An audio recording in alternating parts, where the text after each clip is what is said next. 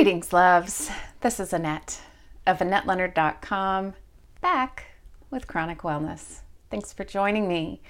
I'm continuing to explore last week's theme of hopelessness and its antidote being agency. And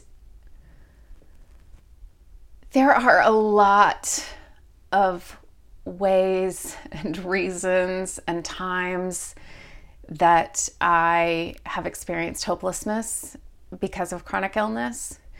And some days it's about the shroud of a diagnosis and all that um, that it holds, both in terms of the daily onslaught of symptoms or the prognosis for the future, or maybe it's the hopelessness of the intensity of chronic pain that I'm managing.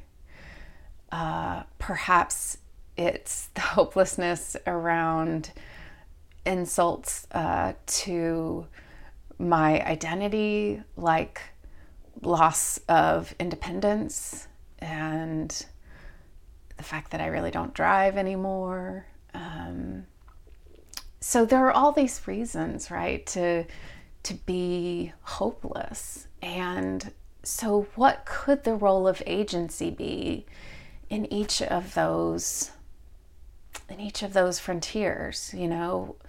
And for me, sometimes with a diagnosis, agency is in educating myself all that I can about an illness. It's having a Google alert on my computer about some of the most difficult diagnoses that I have so that when new research or new news stories or new information comes to light about those illnesses, I'm on the leading edge of them and getting information about studies that are being done or new discoveries. And that makes me feel a little less hopeless.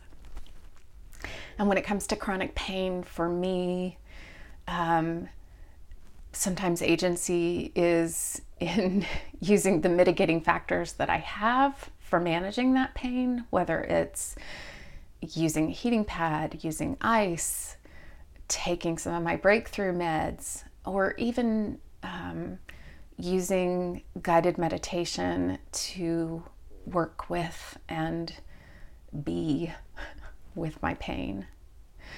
But I think really the more difficult and ongoing maybe not difficult but but the bigger and ongoing work around agency for me has been about the larger life questions in the loss of future. You know i used to have a career. I used to have big dreams and big plans for myself I used to do a lot of traveling and a lot of outdoor adventuring. I used to sing, I used to dance and roller skate and and trying to cultivate agency around building new dreams for myself.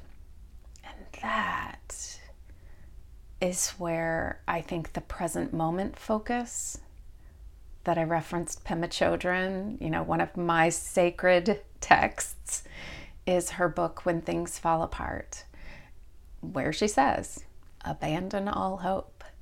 And this idea that it really is in this breath, in this moment, in the now, that I can experience the agency of choosing what I do next in deciding which wolf I will feed. If you know that parable of the wolves, um, whether I choose fear or love, whether I move toward my better nature or toward my closed up, shut off, smaller self. And I don't always choose love, folks. I, sometimes choose to curl up in a ball and feel sorry for myself, but but I I don't um, I don't choose to dwell there for much the same reason that this podcast is called Chronic Wellness, because I am not these illnesses. I am this wholeness. And I believe the same is true of you. But if you are struggling against the dark shroud of hopelessness, I hope,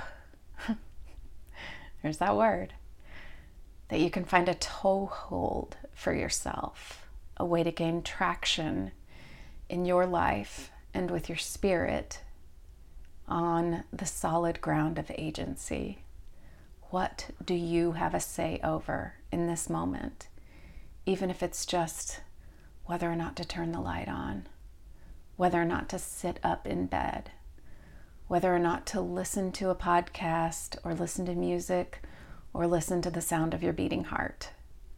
What can you choose right now for yourself that feels good? Thank you for being here.